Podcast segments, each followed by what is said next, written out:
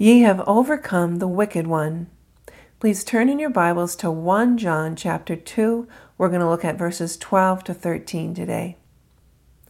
I write unto you, little children, because your sins are forgiven you for his name's sake. I write unto you, fathers, because you have known him from the beginning. I write unto you, young men, because you have overcome the wicked one. I write unto you, little children, because you have known the Father. I have written unto you, fathers, because you have known that is from the known him that is from the beginning.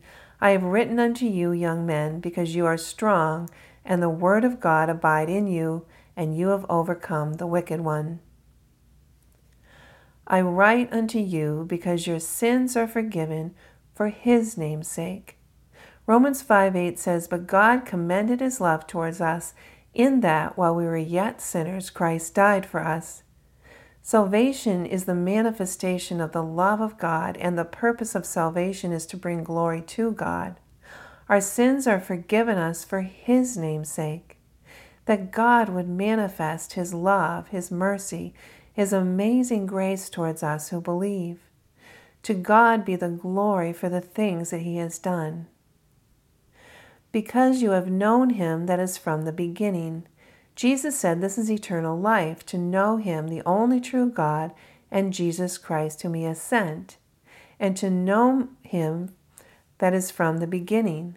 Jesus is from the beginning. The Gospel of John starts out with, In the beginning was the Word, and the Word was with God, and the Word was God.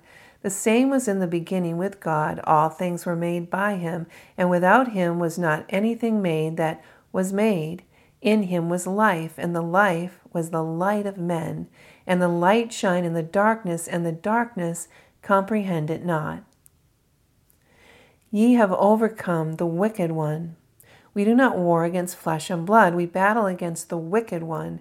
In John 8, verse 44, Jesus says to those who did not believe on him, You are of your father, the devil, and the lust of your father you will do. He was a murderer from the beginning and abode not in the truth, because there is no truth in him. When he speaks a lie, he speaks of his own, for he is a liar and the father of it. God is light and truth, the devil is darkness and lies. In Christ we have overcome the wicked one. Ye are strong, and the word of God abide in you.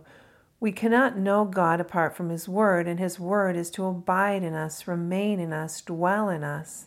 The Lord is our strength, our ever present help in times of trouble.